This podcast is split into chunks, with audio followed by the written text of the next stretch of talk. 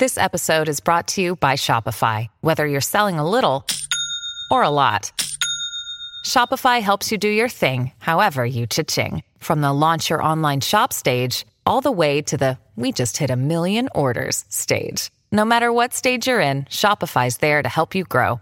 Sign up for a $1 per month trial period at shopify.com slash special offer, all lowercase. That's shopify.com slash special offer. With threats to our nation waiting around every corner, adaptability is more important than ever. When conditions change without notice, quick strategic thinking is crucial. And with obstacles consistently impending, determination is essential in overcoming them. It's this willingness, decisiveness, and resilience that sets Marines apart. With our fighting spirit, we don't just fight battles, we win them. Marines are the constant our nation counts on to fight the unknown. And through adaptable problem solving, we do just that. Learn more at marines.com.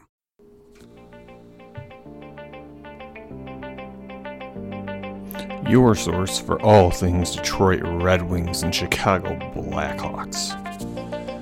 With your hosts, Jordan Linscott, David Barnhouse, Nick LePage, and Kevin Musto. You're listening to the Stickblade Podcast.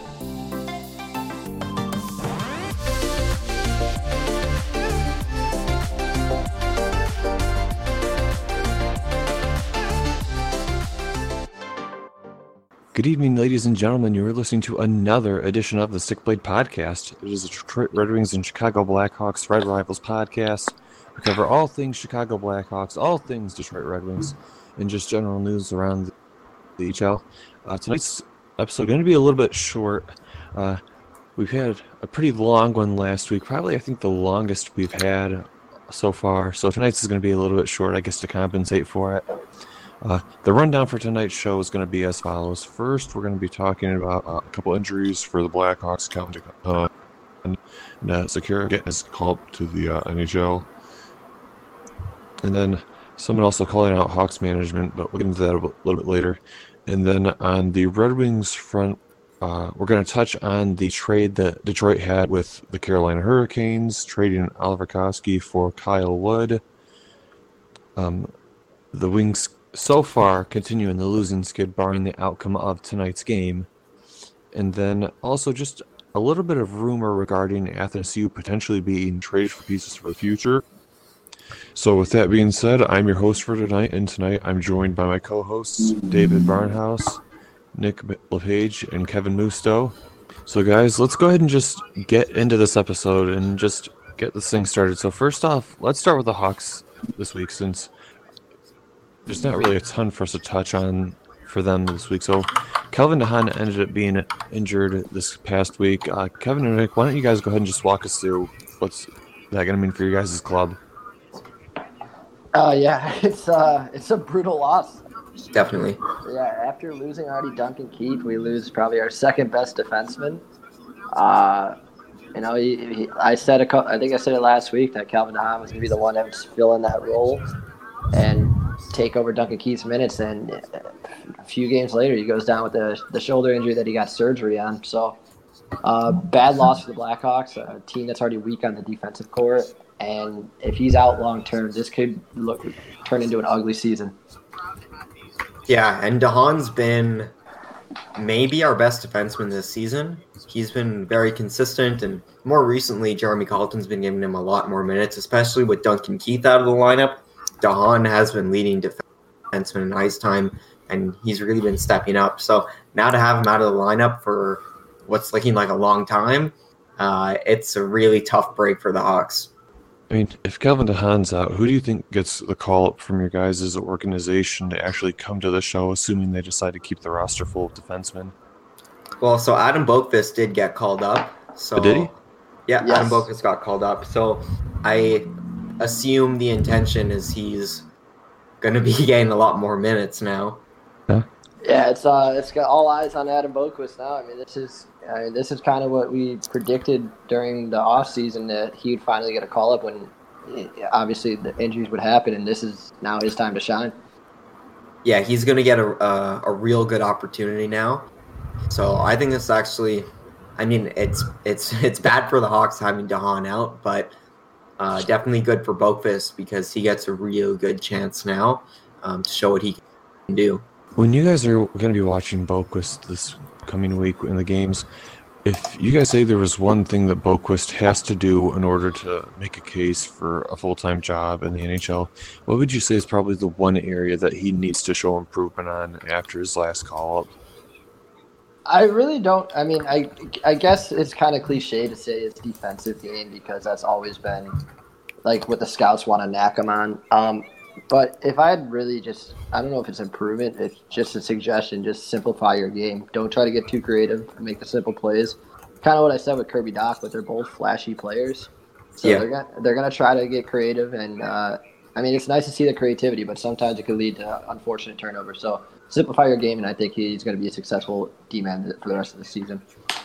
Yeah, that's fair. I think, yeah, you mentioned Kirby Dach is kind of the same thing where you do see him try to make the flashy plays, and you don't necessarily want to discourage them from doing that because once they have the talent to pull it off, that's going to be really special. So you need to kind of get the right balance of learning when to when it's appropriate to do those kind of moves and when it isn't. Um, I guess my big thing for Boqvist is I just want to see consistency. When he was called up earlier in the season, in the handful of games that he played, I was like, "Whoa, he's uh, better than I was expecting him to be." But can he do that uh, on a consistent basis? We only saw him in a handful of games. What does that look like spread across a couple months of playing in the league? Basically, just overall an improvement on defensive game and consistency is what you guys are saying he needs to basically bring to the table this time around. Yeah, pretty much. And like the thing is, with how hurt the Hawks are with their uh, blue line now, he's going to get those opportunities, and uh, he'll he'll be in a spot where he can make mistakes, and that's okay because uh, because they are going to rely on him now. Um, he's not going to get punished for making mistakes or anything because they they basically need him to um, be there every night, and uh, so even if even if things he has a few like rough nights, he still needs to be up in the lineup and performing. So I think it's a good spot for him to be in. Okay, and then you guys also were, we were talking about this before the show a little bit. Uh, Sikura ended up getting a stint with the team. Uh, how's that been for you, him so far? I, I would say the thing for Sikura is he's been unnoticeable. Um, he hasn't really been impacting the game positively or negatively. He's just kind of you don't really notice him. Yeah, I mean that's really what it is. It's just uh, you know he's kind of just. I mean sometimes he like last year is. I guess we seen more of a sample size last year. He, he showed me like he knows what he's doing, and I think that's still there. Yeah, It's, it's just the way he performs. Like he doesn't. Like he's still trying. I think he's still searching for his first career NHL goal. So that's Yeah. on it. That's on his uh, on his back. So I think there's just so much pressure on him just with his history so far. And yeah, it's, like like Kevin said, he's kind of really been unnoticeable. Unnoticeable. Yeah, I definitely I was more impressed when we saw him last season, like the end of last season. Um because I, I was expecting him to make the roster out of camp, but then yeah, he had that very underwhelming camp. So then he went to Rockford, and then it seemed like he was doing well there. Then he gets called up, and again, kind of underwhelming again. So, I mean, this can, I guess, kind of be a uh, a talking point for the podcast as a whole, but like, just in general, when you guys see a player get called up, and they tend to be, I guess, I call it the best kind of invisible, where a player's not making mistakes, but they're also not really generating anything significant.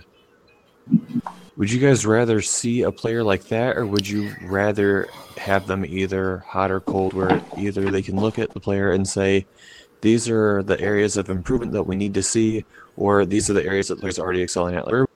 Would you guys like to see prospects when you see them get pulled up? I mean, David, you can kind of jump on that for us with the wings as well, because I mean, we're kind of experiencing that right now as well.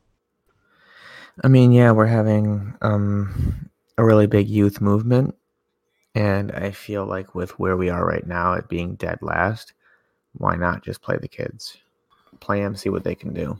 I'm I'm all right with them. I, I'm all right with seeing mistakes because mistakes means they're taking chances.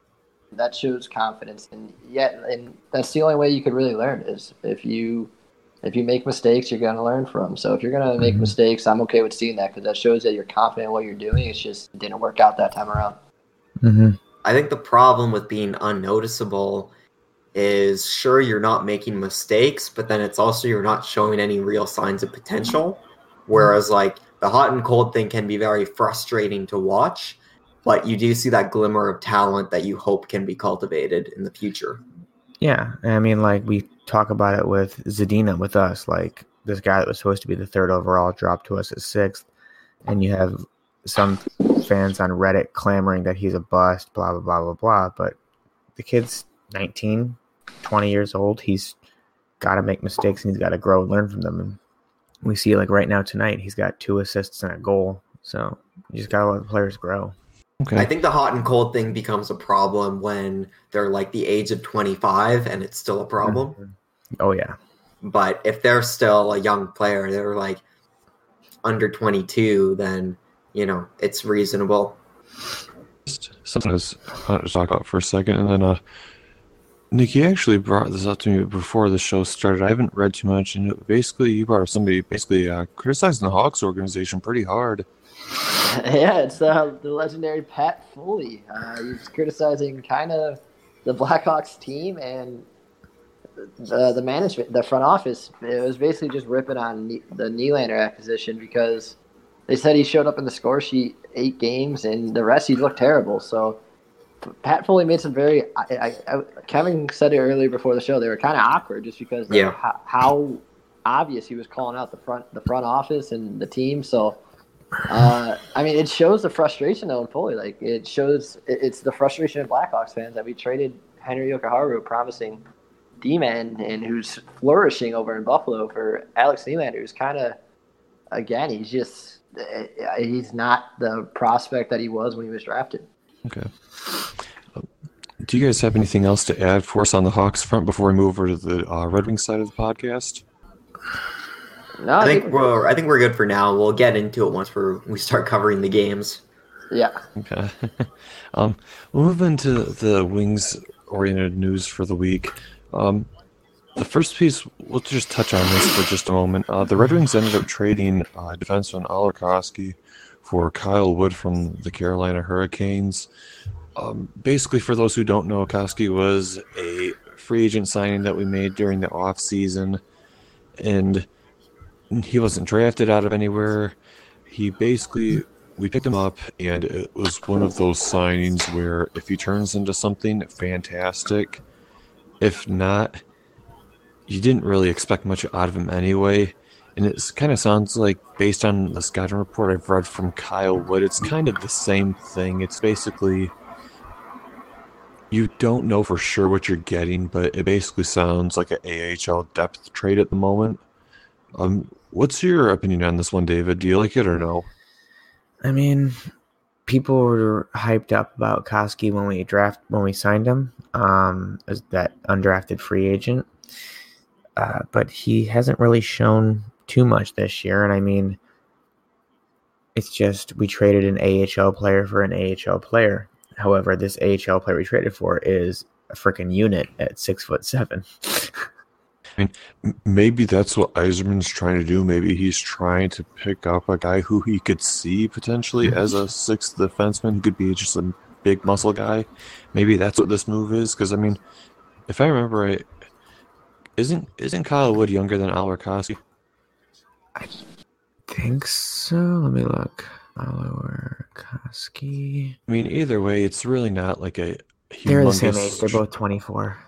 Okay, so I mean, either way, it's not really like this trade that's going to be making significant changes to your lineup. This is really a depth trade more than anything else. I mean, he might just be trying to get big guys. I mean, we have Dylan McIlrath, who's six five. Uh, Wood six seven. Maybe he's just trying to stack up a strong defense, even if the guy never makes it to the wings. He's just swapping defensive players around, trying to find what he wants. Okay. And then uh, the next piece of news I mean, I guess you can kind of call it news. It's more of a rumor than anything else.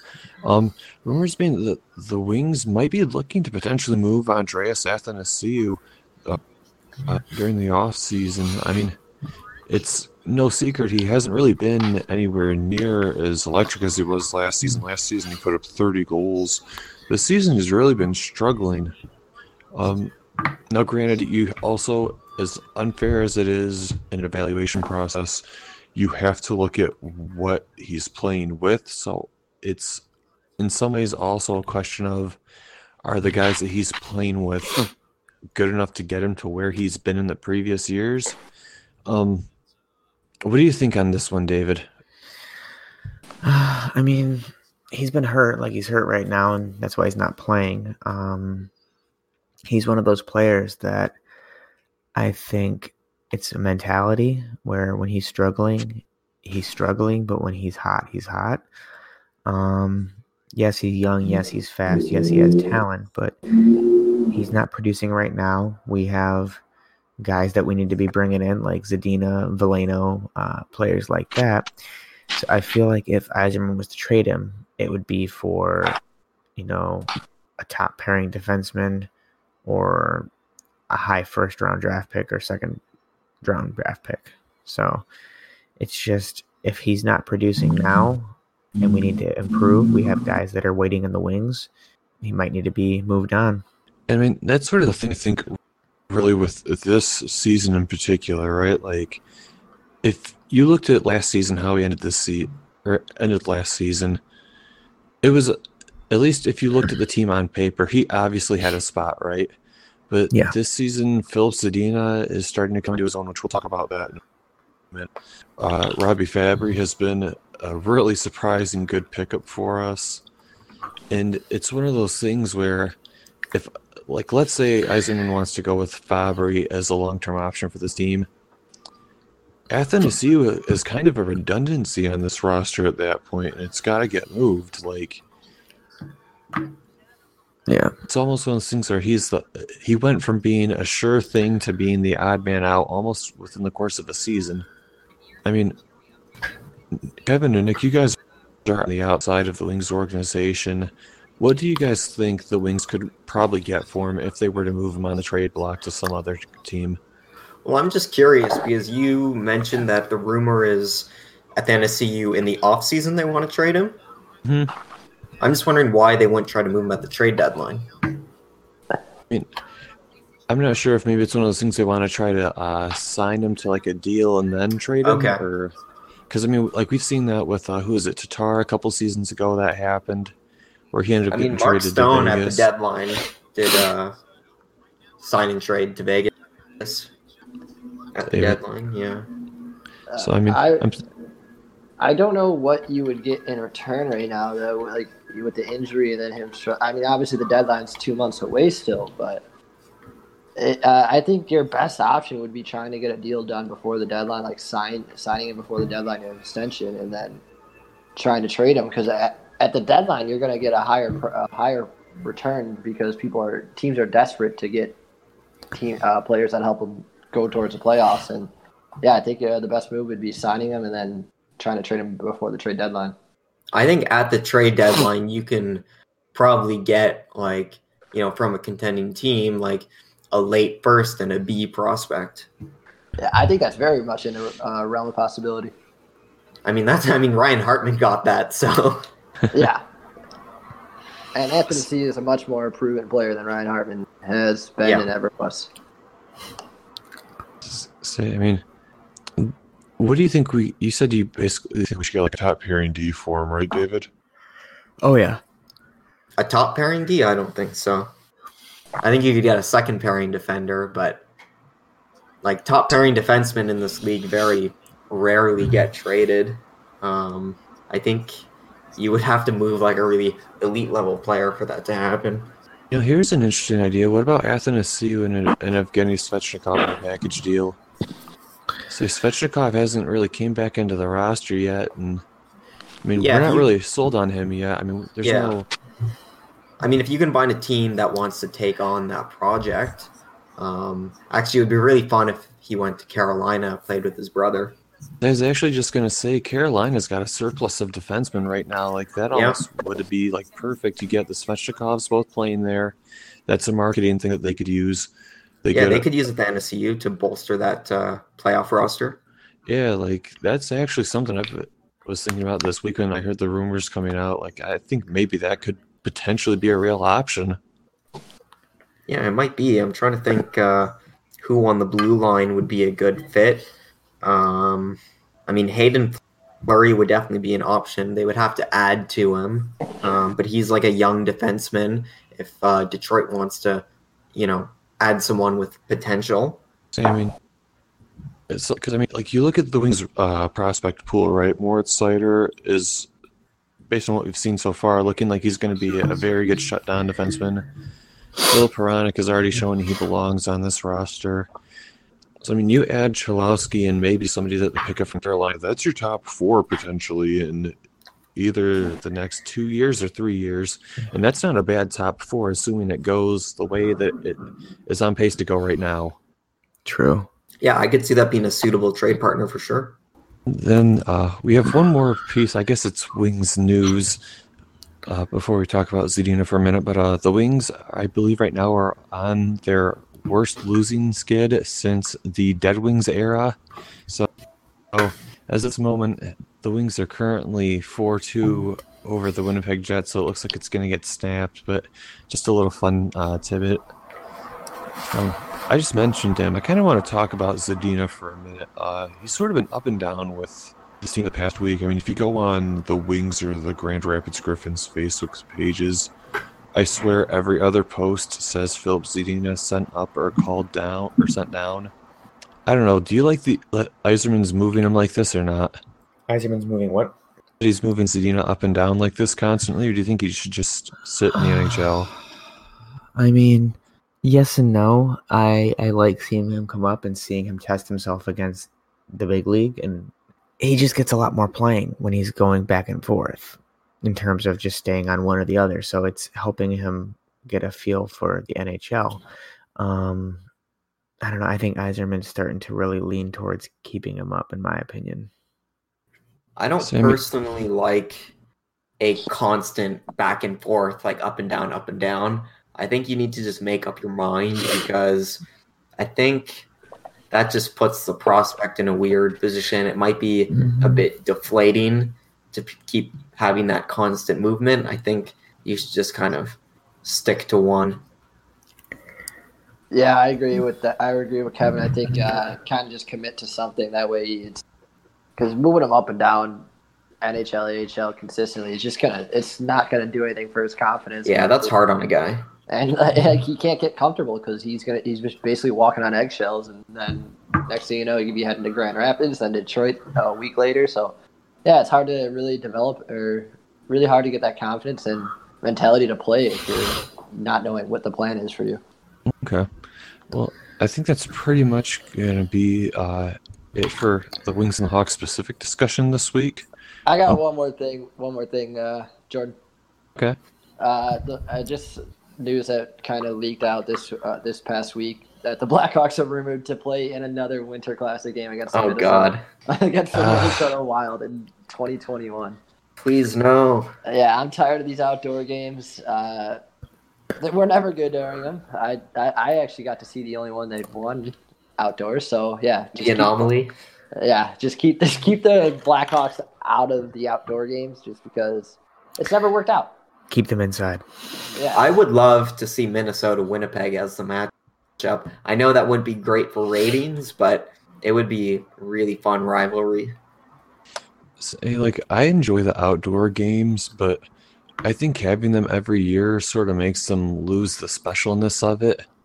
Yeah. I mean, because I you have the outdoor games, on- you have the stadium series, you have like, was it? They have two class or was it? Two classes, right? The Heritage and the uh, Winter Classic.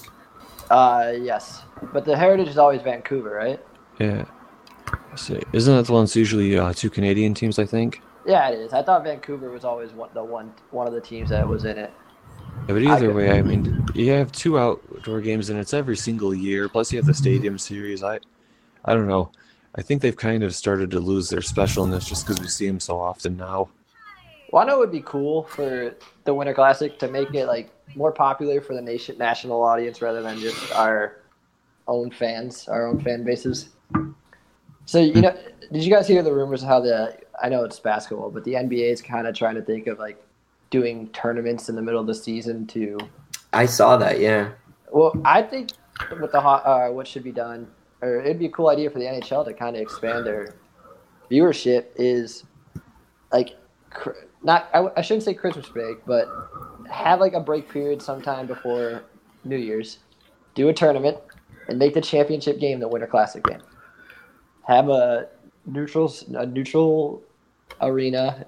Set set a specific place you want the Winter Classic to play, and then the two teams that make it to the championship are playing in the Winter Classic on New Year's Day.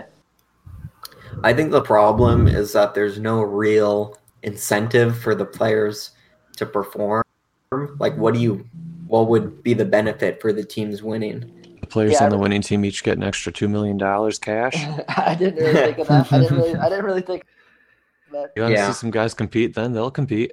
yeah, that- that'd be my only thing. Or like maybe they could tie it into the All Star weekend or something and make it All Star teams in a tournament or something. I don't know. Yeah, but they. Uh, I I think we kind of. I like how they went with a different route this year for the uh, Winter Classic. But yeah, the keep throwing the Blackhawks out there is just gonna get. I mean, people are already tired of it. So Yeah, uh, I mean, even Hawks fans are the most tired of it. Yeah, we're gonna lose every goddamn game you throw us outdoors. So please stop. Yeah. Say, who is it? Dallas and uh, Nashville. They had an outdoor game this year, right? It's Yeah. Oh God. I, I don't think it's even outdoors though. I thought it was inside Cowboys Stadium. oh, is it? yeah, so it's a Winter Classic, but it's still inside a dome.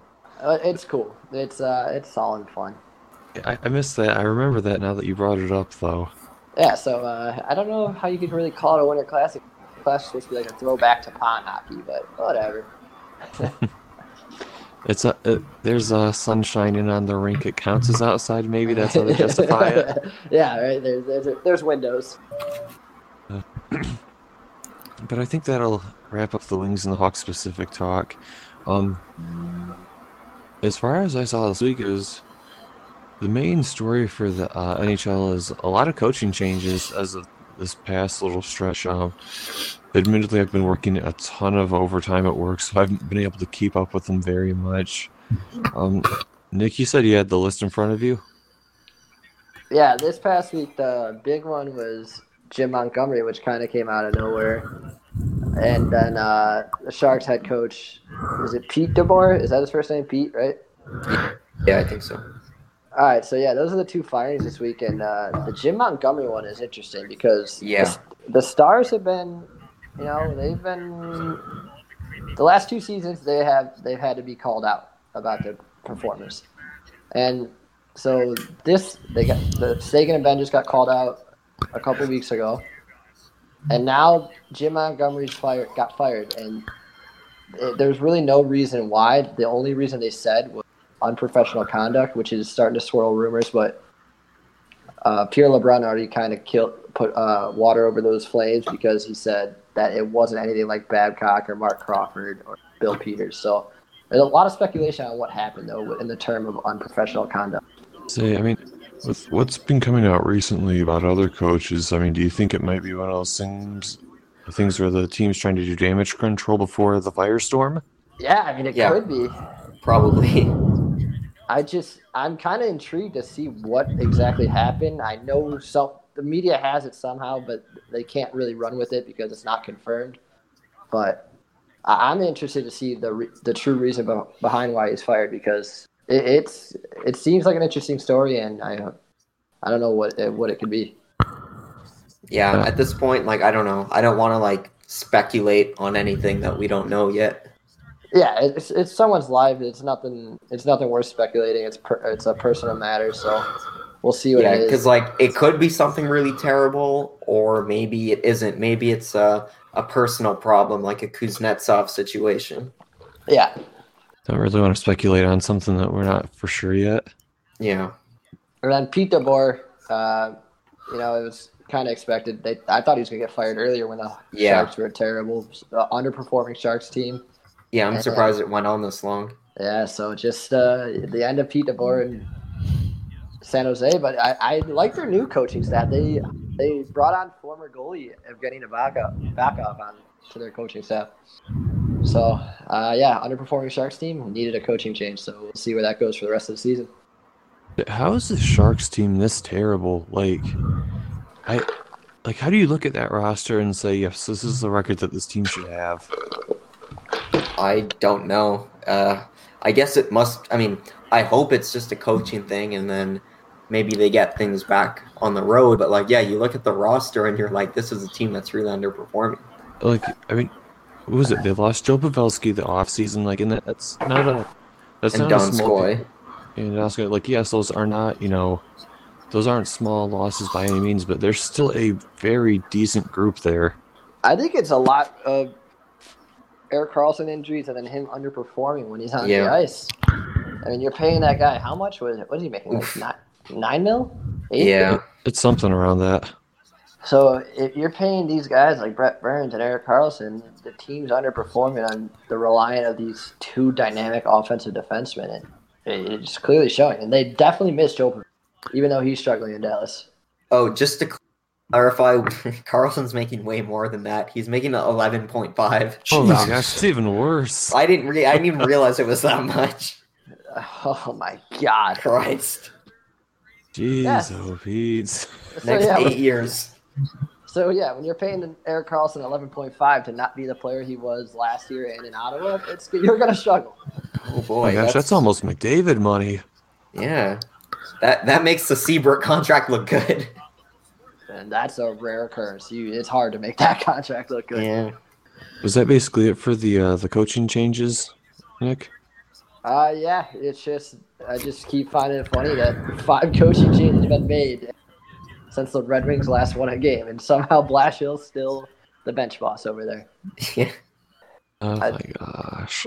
I I don't mean to rub it in, guys. I know it's painful. Brace How the dare you tell me how to feel? How dare you tell me how to feel? You know Did he's you gonna see keep that? his job longer now that we're winning. Did you guys see that uh, that meme I sent in the uh, the group text? About Santa Claus? Yes. Yeah. that is Oh yes, that fantastic. one was good. Santa, what do you or what do you want for Christmas? I want a dragon. Come on, let's be realistic. Okay, I want the Wings to win game. All right, what color dragon do you want? I mean, it's kind of sad that it's at that point. You, you don't. What are you guys winning right now, right? We're winning right now, but come on, we've seen some pretty good meltdowns so far this season. I'm rooting for one. It's I'm no offense, boys, but it's been a rough for me. I need I need some kind of joy because the Blackhawks the Blackhawks tonight aren't doing it. Whenever a team is tanking, like the only way to get through it is to joke and meme about it. Yeah, It's the only way. You know what the worst part about this though for the Wings is is that they did this to themselves. I- This I, is like the culmination of just terrible contract management. Yeah. I, I think the worst part is Detroit fans. What what what else do Detroit fans have to do? Are they gonna go turn on the Lions? No. Drink at the bar. Oh. Uh, are they gonna turn on the Tigers when they come back on? No. Basketball. you- I, the basketball that league sucks. So Why do you? Why, why must you hurt me?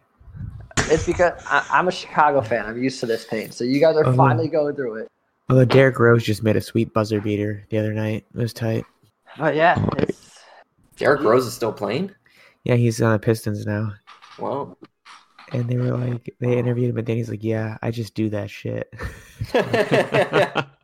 Because he made like That's awesome. he made like a spinning step back jumper. There, there's nothing to root for if if you're a Detroit sports fan right now. There's Uh, there's zero joy to be had.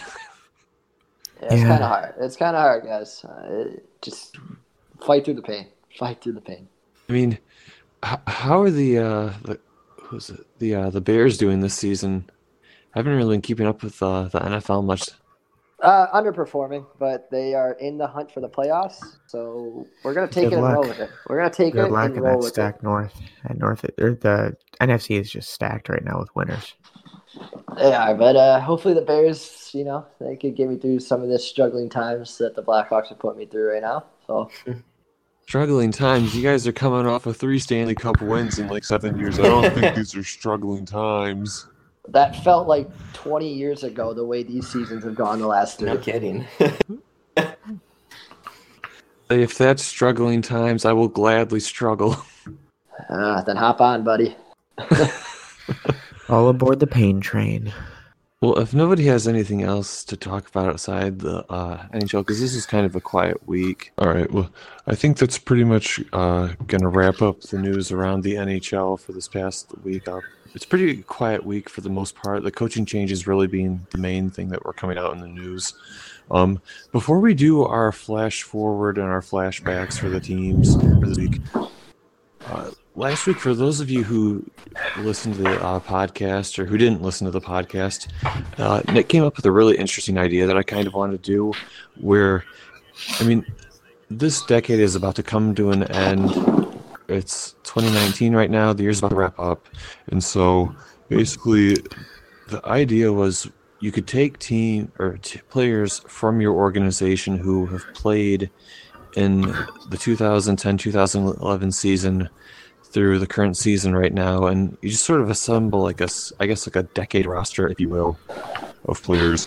And before we do the recaps, I kind of want to do this because this seems like a pretty fun idea to just compare lists with uh, each other. So let's go ahead and just do that because i think it's kind of something fun to do. Um, so, like i said the, the rules are from the 2010-2011 season forward you could select anybody who played for the organization even free agents who were playoff run type pickups. Um, we started with the blackhawks for the news so i feel like it just is fitting to start with them right now for decade roster so uh, kevin or nick which one of you guys wants to go first with the roster Nick, you go first. All right. So, yeah, so uh, you know, quite the decade for the Chicago Blackhawks. I know uh, how I just mentioned we've been struggling the last three seasons, but you know, it was a decade to remember, and there's just it was a tough decision. There's just so many guys that could could really be put on this list.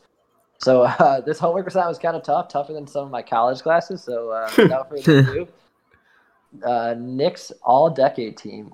The first line I have Patrick Sharp on the left wing, centering Jonathan Toews and Marian Hossa on the right. Second line, Artemi Panarin, Brad Richards, Patrick Kane.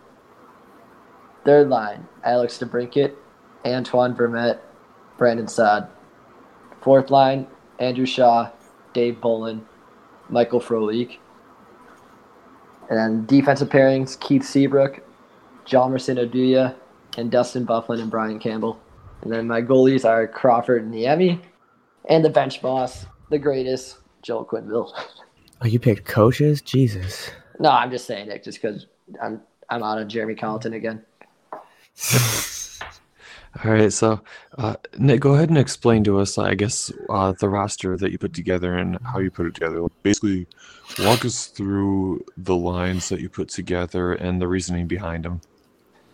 All right, so yeah, I mean Patrick Sharp, Jonathan Toews, and Marian Hossa, they were kind of, they were that line. They were always that number one line when they were all on the on the Blackhawks. So I just felt it was fitting to keep them together. They were legends for the Chicago Blackhawks this past decade, and if not longer. So I felt like it was necessary to keep them together because Patrick Sharp just was unreal with the Blackhawks. Marian Hossa, I can't even begin to describe how lucky we were to have him and how much he meant to this organization. And our, of course, Jonathan Toews. And so, second line, Panarin, Richardson, Kane. I, I just feel like that's pretty self-explanatory. Panarin and Kane are like bread and butter, and then Brad Richards had his best season, or one of his best seasons late in his career, playing with Patrick Kane. I just felt like it was is necessary center. Alex DeBrincat, he's gonna be the franchise for a long time. So, and the way he's performed, the three seasons he's been with us so far, it's just he's been unreal, and I I couldn't leave him off the roster. Antoine Vermette, kind of a it, it was kind of weird for me to put him on here, but he was so clutch in the 2015 playoffs, and I liked his game and what he brought. I just liked uh, I just liked what he brought to the team and how clutch he was, so I wanted to put him on. And then Brandon Saad, just because I feel like he would have been a good pairing with them. And then the Shaw Bolland for leak line, that would just be my shutdown line. Just guys that are going to be dirty areas and just be nasty and a pain in the ass to play against. And then the pairings, Keith Seabrook, kind of natural. I kept the Sweden boys together with Hjalmarsson Oduya. Just they were uh, they were the shutdown pairing in Chicago for several years. And then Dustin Byfuglien making the list, even though he was really with us for one year and or not even a full year this decade. So, and then Brian Campbell just one of those franchise altering players that the Blackhawks had that ch- kind of shaped the franchise to what it is today. Pretty, pretty decent list. I, I think it's it's got some pretty good like decisions behind who's on whose lines and why. Uh, Kevin, what's what's your roster look like? Yeah, so Nick, really good roster there. Mine, I think I had a little bit more recency bias than yours. You definitely had uh, some really key contributors with those cups on your roster. Um, yeah, some of my picks are a bit more recent, I guess, that weren't involved with the cups. But yeah, so on my top line, uh, same as your top line, Sharp, Toews, Hossa. Then second line, I've got Panarin, Danault, and Kane. And then third line, I've got DeBrincat, Strome, Teravainen. And fourth line, Saad, Shaw, Frolik.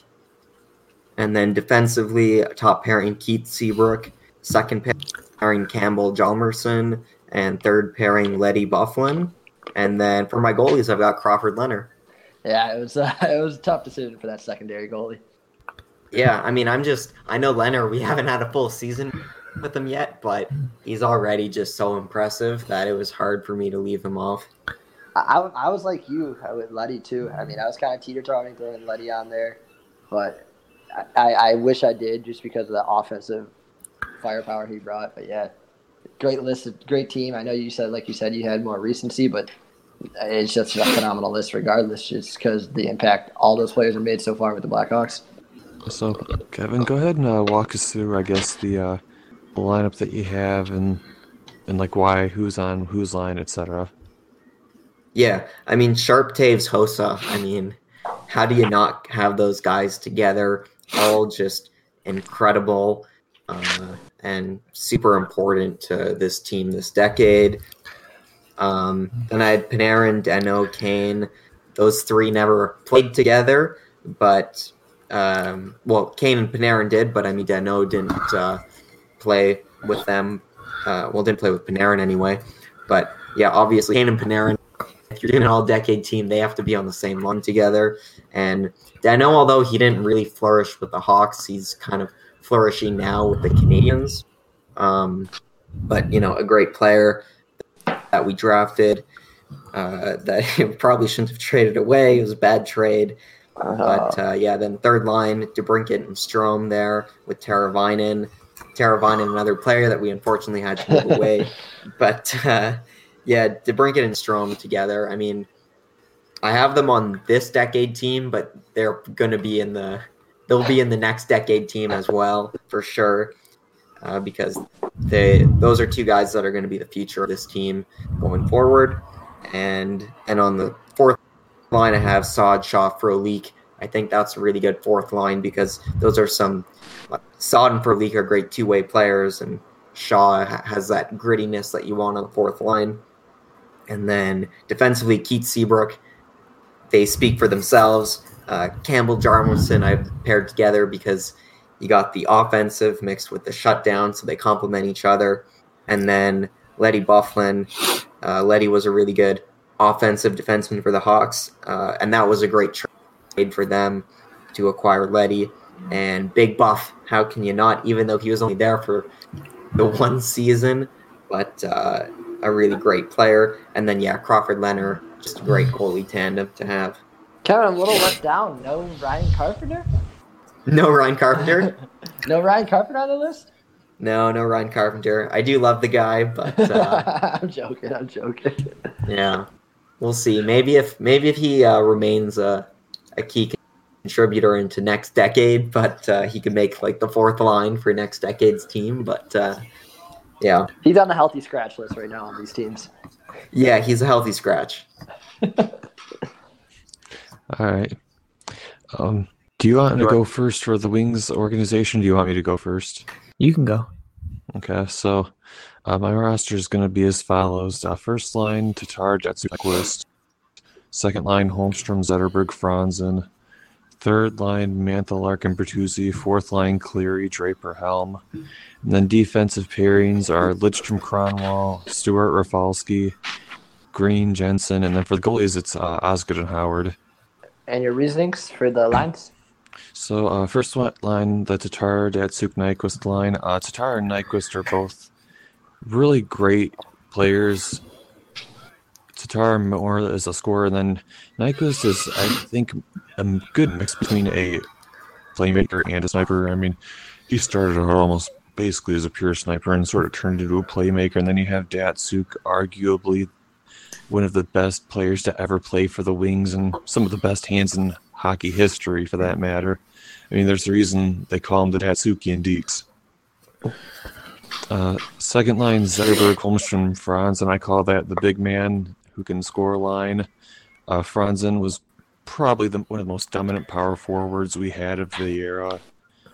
Uh, Zetterberg, just a fantastic playmaker for setting up, and Holmstrom was really good about just finding weird ways to get goals. Uh, the Mantha Larkin Bertuzzi line, we've already seen it this season. It can be just absolutely amazing. Larkin's extremely fast. Bertuzzi can play the dirty areas, and then Mantha is basically Franzen light until he really gets that next step forward. And then Cleary, Draper, and Helm on the fourth line. It's a shutdown line. Um, I know Helm could have been interchanged with anybody else, but, but I really liked Helm's speed, and I like him as a penalty killer. So I just think he fits the fourth line perfect here. And he can also slot in as the defenseman if you, don't want uh, Draper taking draws. Uh, defensive pairings, Lidstrom, Kronwall, you're talking about arguably the best defenseman ever to play the game with Nick Kronwall, who was just one of the best hitters when it came to defenseman for Detroit.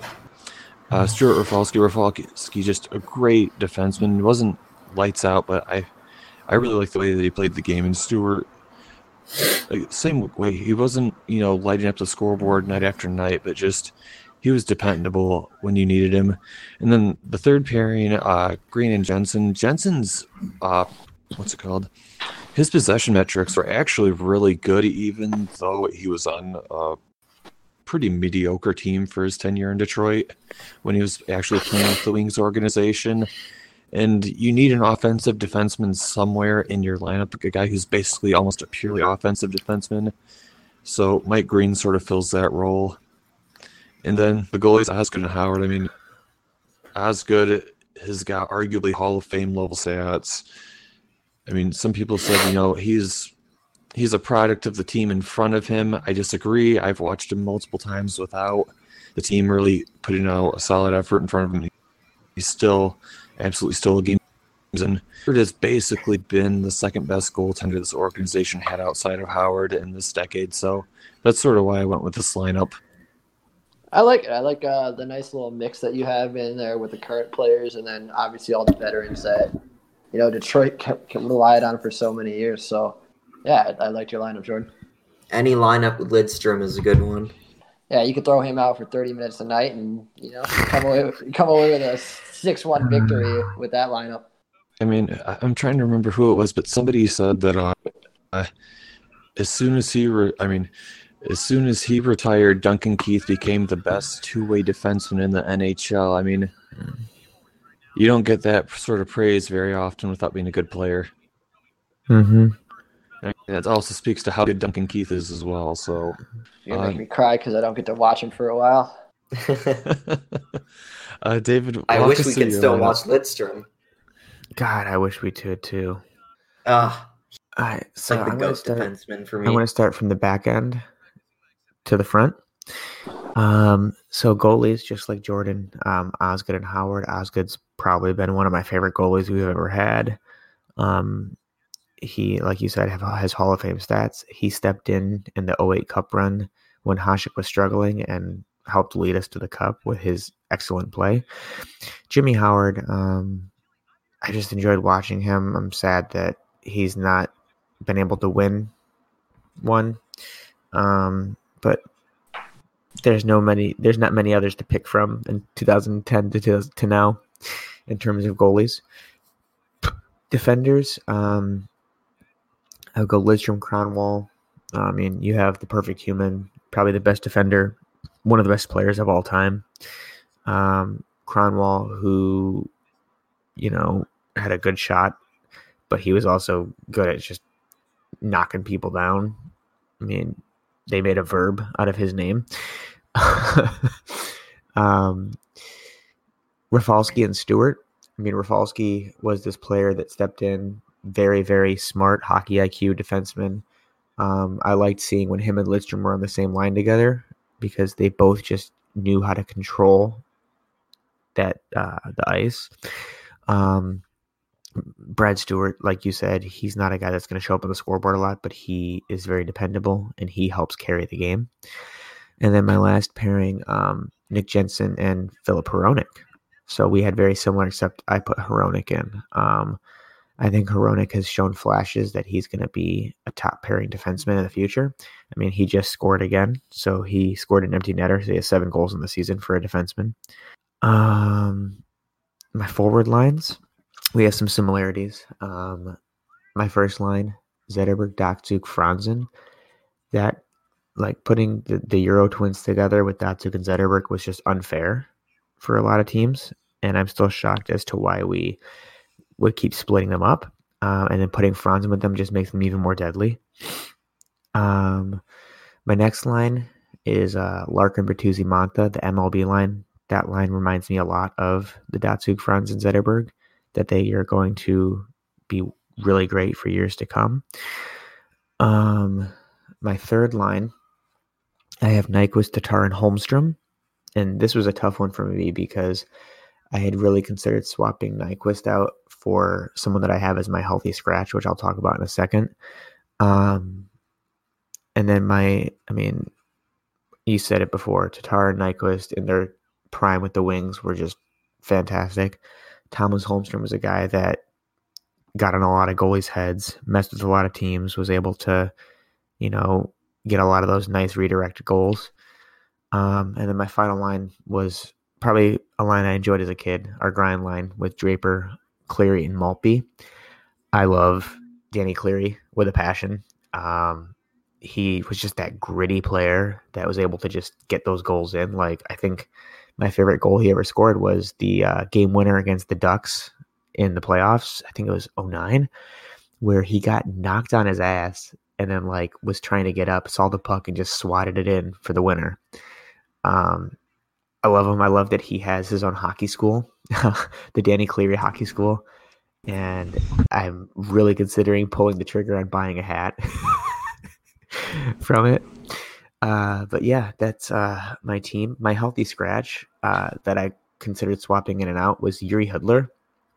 Jiri Hudler is another guy that I just love. Like he's just this gritty player that can score, and for the longest time my uh, background on Twitter was I think it was the 08 Cup game when we were playing against the Penguins and uh, Malkin was getting escorted to the bench and he was like looking mad and someone photoshopped Jiri Hudler as the entire Red Wings bench laughing and it's like the Hudlers are laughing at you.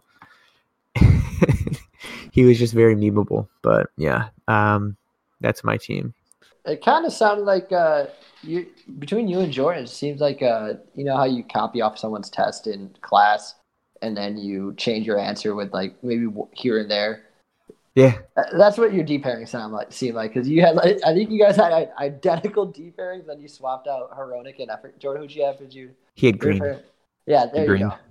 So a little, uh, it seemed like a little situation. You're like, all right, let me change this answer so the teacher doesn't catch me. Exactly. I caught you. I caught you. All right, here's the picture I'm talking about. There you guys go. No, but uh, great list, David. Great list, David. Great list. Thank you. Uh, thank you. Yeah, I, I, am glad we did this. It was a nice trip down memory lane. Also incorporating some of the players we have on our roster, and you know, it's going to be weird when this list is going to look like it's going to be a completely different list of guys we don't even know who's going to be on that team on the on our teams ten years. Joe fucking Veleno. Yeah. Ian Mitchell. there we go. So we're, we're, we're already getting the tw- we're already getting the next decade list started right now. So Yeah, just imagine we'd make the next podcast. Can you guys believe that Joe Veleno broke Wayne Gretzky's goal record by like hundred goals? Isn't that nuts? well, we are 13 years down the road, we're doing this. And he did it in just one season. My God. My goodness, that would be funny. But yeah, so I thought it was a fun little idea, a nice little change up in uh, some of our typical questions, and a nice little homework assignment for us. That Yes, that was a fun one, and I think it. I think it's just kind of fun, like you said, to reflect on the teams this past decade. Who like both both teams have had points where they were just they were at the top of the hockey mountain, so to speak. Like they were the teams to beat for a, a short period of time. So we It's got to see some really great players for both organizations. Yeah, it, it's just unbelievable. Uh, you know, kind of looking back on it all and how I, I don't want to say ungrateful, but I guess that's kind of what the Blackhawks fans were, just because Blackhawks fans went into the season expecting to win Stanley Cup for five, six, seven straight seasons. It's Mhm. just unbelievable that we had expectations like that for so long. And just looking back at like the memories and like it was some of the best times of my life, th- those runs. And it's just unreal that, you know, if they didn't lose against the Kings in 2014, they probably could have won three in a row. So what a, Yeah. what a decade. I know it's, you guys kind of have been struggling the last few years, but for both of our organizations, things seem to be with our prospect pool, things are looking up for the start of the next decade. Yeah. Since this is a, uh, Wings and Hawks podcast, I have a, just one more thing I want to do before we transition to the flash forward and flashback. Um, let's do something for the opposite team. So I want to do uh, what was like the moment for the opposite team that you really thought of the a decade for them. So me and David will pick a moment for the Hawks organization, and Kevin, you and Nick can pick one for the Wings organization. Does that sound fine with everyone? Yeah, yeah, sounds good to me. I think, for at least for the Hawks organization, I think the defining moment for this decade, it, I want to say it was the second of the uh, cups that you guys won. If you count the 2010 one in this uh, decade, it sort of solidified the fact that the Hawks organization finally had a group that was going to be consistently good, something that looked like it had longevity, and something that showed fans like, hey, this isn't just a flash in the pan. It's something worth sticking around for. And I think your city's sort of well, the city and the fans have, have really gravitated toward that, and that's why they're so popular right now. And I think that's been awesome to watch. Yeah, uh, yeah, I, I agree with you there, Jordan. I think uh, you know once that second Stanley Cup was won in 2013, and especially with the way the season went, like the 24 straight games with a point, it, it's just it was a sign of like holy shit, this team was unreal. And I mean, the, the, the two seasons before we were eliminated first round. So yeah, it's I think that was a great decision on your the, on your part, What you say it was uh, Chicago's defining moment for this decade? David. Um, sorry, it cut out for a second. Um, I would say your guys' cup runs. I mean, you won. Let's see, you won in 2010 and 13, 15. 2013, 15. Yeah, you won three cups in the decade. That's pretty remarkable. So yeah, that was your guys' defining moment, in my opinion. The one I uh, before I choose over the switch over to the Red Wings ones, uh, I think if I had to just pick for my own, I'd say the 17 seconds is the most defining moment, maybe in Blackhawks history against the Bruins. I, if we lose that game, who knows what happens in Game Seven of the 2013 Stanley Cup Final.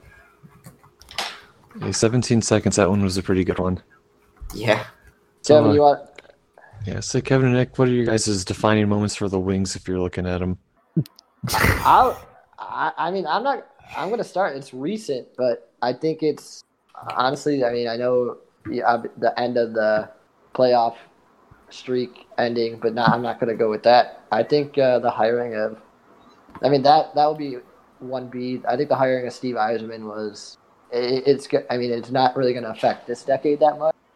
But for your next decade and going forward, I think hiring Steve Yzerman was the best decision the Wings have made in a long time. and I Yeah. think it's it's really going to sh- shape the. It's going to bring Detroit hockey back to Detroit. It's going to bring back uh, the Red Wings that you guys used to love, and still do love, but a winning what Red Wings franchise. Yeah, I think that's like a good thing to like. I think defining moments for the Wings this de- this decade are actually going to be set up for next decade. So one of those is yes, be, uh, Steve Yzerman being hired. I think another one is the drafting of Dylan Larkin, who is you know the face of the franchise going forward. I think that's definitely a defining thing. Um, and then I don't know if this is like really a defining moment for the organization, but I just want to, because I love Nick Lidstrom, give a shout out to him. To start the decade, he won the Norris Trophy at like 40, 41 years old. That's insane. Perfect human, dude. Perfect human. Yeah. I mean, what an accomplishment to win the Norris at such an old age. Most players don't make it into the, don't play in the league that long, and if they do, they're usually not very good. He was still at the top of his game. Yeah. I know it was kind of a yeah. I know this decade it was kind of brought it kind of ended some history with the Red Wings, like Lidstrom retiring, and then Mm-hmm. the end of the streak. But yeah, it's this decade was all about. I know the struggles, but the future is going to look bright in Detroit soon. Uh, it may take another couple of years, but it, this decade's all about shaping, and that's what the Red Wings have been doing the last few seasons. Yeah. Well, we can move on to what is probably going to be the darkest part of the episode. I the, just uh, the- wanted to add one more thing about like that real quick. Um, yeah, I agree. Larkin being drafted and Yzerman um, signing, I think, you know, it sucked this last decade after going through what we've been through these many years. But I'm just like you said, it's going to take probably a couple more years. But I'm ready for teams to hate us again and fans to hate the Red Wings again. I want to be like the Patriots again. We're like, oh, they keep winning. Everyone hates us. I miss those days. Me too. tho- those are great times to be Wings fans. it wasn't a matter of if the Wings were going to make the playoffs. It was, are they going to win the cup again? Hey, that really was a question for a while. It wasn't. It's, it's like you said. It wasn't. Are they going to make the playoffs? It's how far are they going to go in the playoffs? We can move on now to what's going to probably be the uh, the darkest, most unfun part of this. a game. well, there goes Breaking that. news! Breaking news! The Red Wings defeat the Winnipeg Jets t- five Suck to it, two. Winnipeg. Go back to your cold ass cave in Canada. Laine is a bust. But no, all jokes aside, the uh, we're gonna do the flashback and the flash forward for this week. For those who are new to the podcast, basically what happens is we talk about the previous games for the week prior, and then we do a flash forward looking at the games coming up for the week ahead, and then we also do a player of the week where we each award an uh, I guess like an MVP type award to a player on the team that we follow. So, since we started this podcast with Hawks news, let's go ahead and just start the flashback with uh, the Hawks last schedule of the week. So, I can't remember if we covered the game or not, but on Thursday, the Chicago Blackhawks uh, won 4 3 to the Boston Bruins in overtime. They beat the New Jersey Devils 2 1 in the shootout. They lost to the Arizona Coyotes 4 3 in the shootout. And then they lost 5 1 to the Vegas Golden Knights. And as of right now, they're currently losing 4 1 to the Arizona Coyotes. So, not a particularly strong week for the organ- or not a particularly strong week for the organization, but not a terrible one. Um, just some quick scoring recaps. In the Boston game, goals coming from Dylan Strome, Ryan Carpenter, Alex DeBrincat, and uh, Jonathan Toews, I believe, got the uh, game winner. In overtime, that was the uh, the breakaway, I believe, correct? Yes, yes, yeah. When he got flicked off. And uh, the fan flicked him off in the audience, and it got on on live TV. uh, then in the game against the New Jersey Devils in the shootout, uh, Alex DeBrincat getting the goal, the sole goal for the Hawks uh, that game before the shootout. Uh, the Coyotes game, Jonathan Toews getting himself a goal, uh, DeBrincat another goal, and Kubalik getting the third goal. The uh, the Vegas Golden Knights game, uh, again, Don Kubalik getting a goal. So the losses for you guys, a lot of them were pretty close aside from the blowout game versus Vegas. And I mean, you guys are currently getting a little bit stomped right now by the Coyotes, but it's still the second period, so there's still a little bit of time to rally back. Uh, Kevin and Nick, why don't you guys just sort of walk me through what you guys thought of this week? Yeah, I, I think you're kind of being generous to us, Jordan. I, I think it was, I think it was a disaster of a week. Yeah. I, I just thought it was brutal. I mean, the Vegas Golden Knights game was a pain to watch. Uh, Kubalik Mhm. didn't score until what? It was like 27 seconds left in the game, something like that. yeah, it didn't matter. Yeah, so essentially the Hawks got shut out. It was a pity goal. Uh, the one great thing to see though was Alex DeBrincat getting that confidence back. If there was a light in the shining moment for that this week, it was DeBrincat finally being confident again, shooting the puck and burying the three straight games with a goal. So he was going. He went 12 games without a goal. So it's, it's nice to see Alex DeBrincat starting to bring back his game. Other than that, just a rough week to be a Hawks fan. Uh, it was nice to see Kirby Dach have a filthy move in the shootout to beat Jack Hughes and the New Jersey Devils. But yeah, other than that, Yeah, I don't have much more to add to that. It was just a really rough week, and a lot of these games were hard to watch. Um, you know, even the games we won, like that Devils game, that had to go to shootout, so it wasn't a convincing win by any means. And then the Bruins game shouldn't have even made it to overtime. The Bruins scored like I don't know, was it like three goals in the third period or something? it like they th- just rallied back. three goals in two minutes and 26 seconds. Yeah, like how do you let that happen? Like so, uh, a lot of these games just really got out of hand, and it it was a week of games that just weren't fun to watch. And Robin Lehner's shootout struggles continue against the Yeah. They they need to uh, they need to pull out Lehner for shootouts and just stick in Crawford.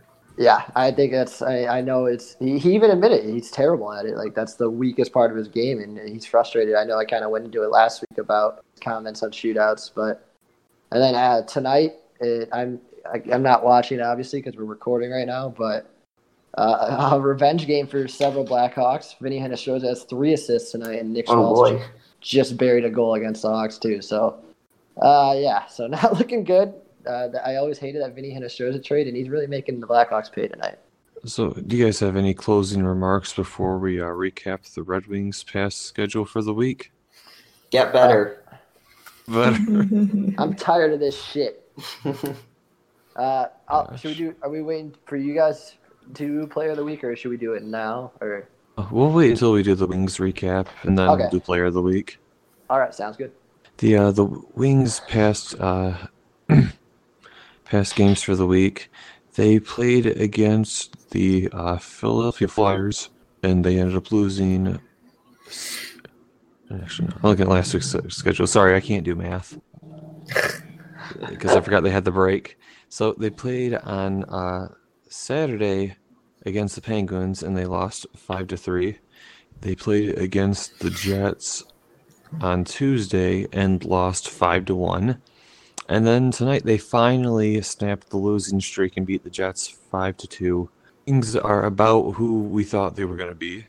hmm Quick little scoring summary: uh, Robby Fabbri getting a goal, Dylan Larkin getting a goal, and then Filip Hronek getting a goal in the Pittsburgh game, and then Christoffer Ehn getting the sole goal in the first Jets game. And then tonight when they won, Robby Fabbri getting two more goals, Filip Hronek another goal, uh, Filip Zadina putting himself up a goal, and then And Darren Helm also getting a goal.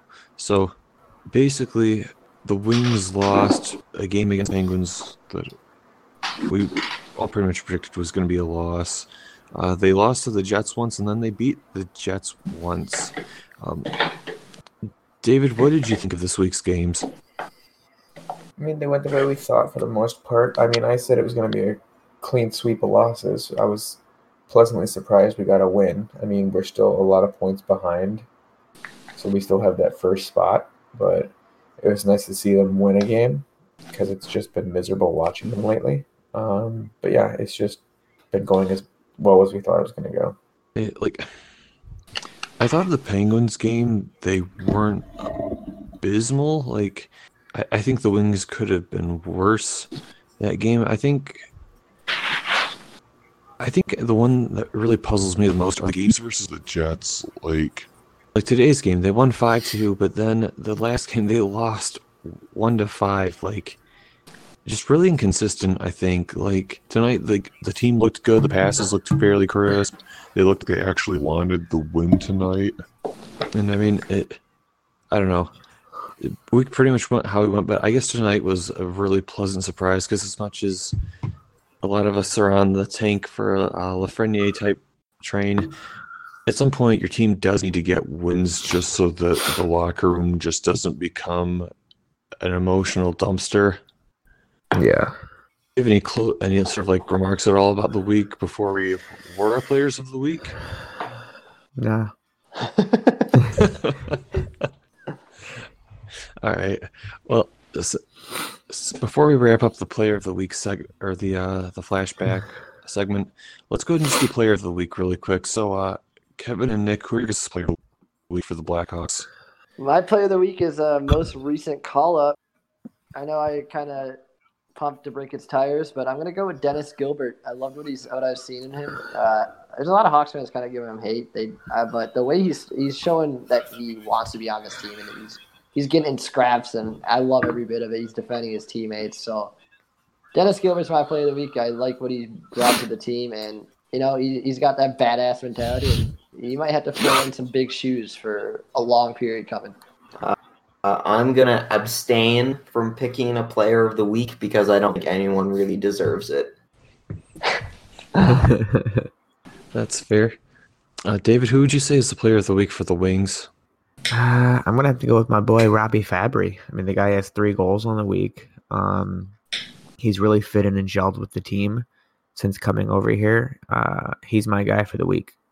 Um, I'm actually gonna go with Filip Zadina. I've I really liked what we saw out of him tonight. The goal and assists, the uh, the really good assist that we saw, the Yeah, uh, the game uh, before, second choice.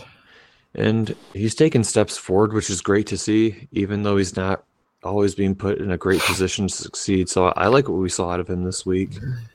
Definitely showing flashes of what we might get from him in the future. Mm-hmm. That's pretty much gonna wrap it for uh, tonight's episode because we don't have any fan mail, at least as far as I saw. Want to do a quick run through of the flash forward? Flash forward, sorry, it's late. For those of you who don't know, it's like ten o'clock or ten thirty Yeah. right now as you record, so I'm a little bit tired. No, I know. We can do a quick. We can do a quick. We just Just win loss. I'm. Now I'll, I'll pull up the schedule really quick. So the Chicago Blackhawks uh, schedule for this week uh, goes as follows. So as of this moment, they're currently playing the Arizona Coyotes and they're losing four to one. chalk that up as a. You can pen that in as a loss right there. Yeah, they're not coming back. All hope is gone. Oh yeah. Yo. um, on Saturday, they play against uh, the St. Louis Blues. Loss. yep. Loss. Loss. Loss. uh, on Sunday, they play against the Minnesota Wild. Win. That that I think can be a win. Win. Uh, on Wednesday, they play against the Colorado Avalanche. Loss. Big old, big old loss. Yeah. See ya. That's a loss. You're gonna call them daddy. Oh Then- boy. Next Thursday, in theory, while uh, maybe while we're recording or right before we record, uh, they're going to be playing against the Winnipeg Jets. Win. Uh, I don't know. Coin flip for me. Against a team like the Jets, they should win, but just with the injuries and everything, I don't know. If So we that can beat them, we can beat them. That's true. Yeah, I'm gonna say win just to have a little bit of optimism. I'm tired of being negative.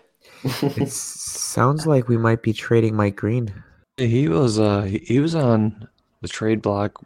He made an Instagram he- post that sounds like he's leaving. I don't know what Detroit would get for him, but Are you I sure it was? Are you sure it wasn't like a tribute to the the Wings finally winning a game? he posted sorry to just bring this up but i was just reading the reddit about the game It's been a challenging yet incredibly rewarding journey to say the least. So grateful to play my passion for a living with at Detroit Red Wings, inspiring athletes, and most importantly, have my proud family supporting me through the ups and downs. Don't stop working hard for what you believe in and who you want to be. And then he had an image that said, I am not what happened to me, I am what I choose to become. Uh, Sure, sounds like he's retiring. So, uh, one of you guys go on the Stick Blade podcast Twitter and break news. Uh, Mike Green's either retiring or getting traded. Or he's opening up his own pizza restaurant. Could be that too. Who knows? Green pizza. Greeny Peasies. I would not eat there. All right, let's run through the Red Wings schedule, and uh, so Jordan can get some sleep. The uh, the schedule for the Red Wings upcoming uh, week is going to be as follows. Uh, on Saturday, they're going to be playing against the Montreal Canadiens. Uh, I chalk this up as the L for L. sure. Yep, Loss. yep, loss. Sunday, they play against the LA Kings. I think this one's winnable. I say win. That's win. That's a winnable one. And on Tuesday, they're going to be playing against the Columbus Blue Jackets. Loss. Loss. Yeah. Why not? I'll say loss. I'll say coin Think- flip. They Yeah. can't get. They can't get too hot. They can't No. get too hot. No, they gotta no. still. They gotta maintain this bottom of the league stuff. Lose today for Lafreniere. Lose today for Lafreniere, and uh, what was the other one? It was uh, was it? There's it was lose today for Lafreniere. What was the one we came up with last week? I came up with the lose today. I don't remember what you came up with. Was it, there was uh, Was it lose every day? no, let's throw it away for Lafreniere. Yeah, that's it is, what. yeah. Pretty much the schedule. Sorry, we uh we sort of blazed through the uh, the flash forward. I've been what is it? I think I've gotten about fifteen ish hours of sleep in the past four days, so we're running on fumes at the moment.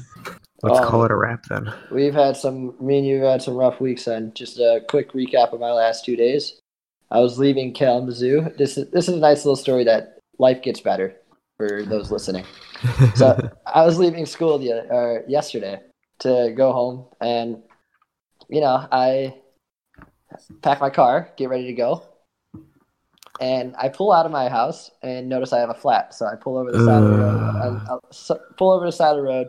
No big deal. I'll put on the spare, go get a quick tire change, or get the flat repaired. Turns out spare was flat, so I had to drive to Oh. I had to drive to Walmart. Wait, go to Walmart to see if it gets repaired.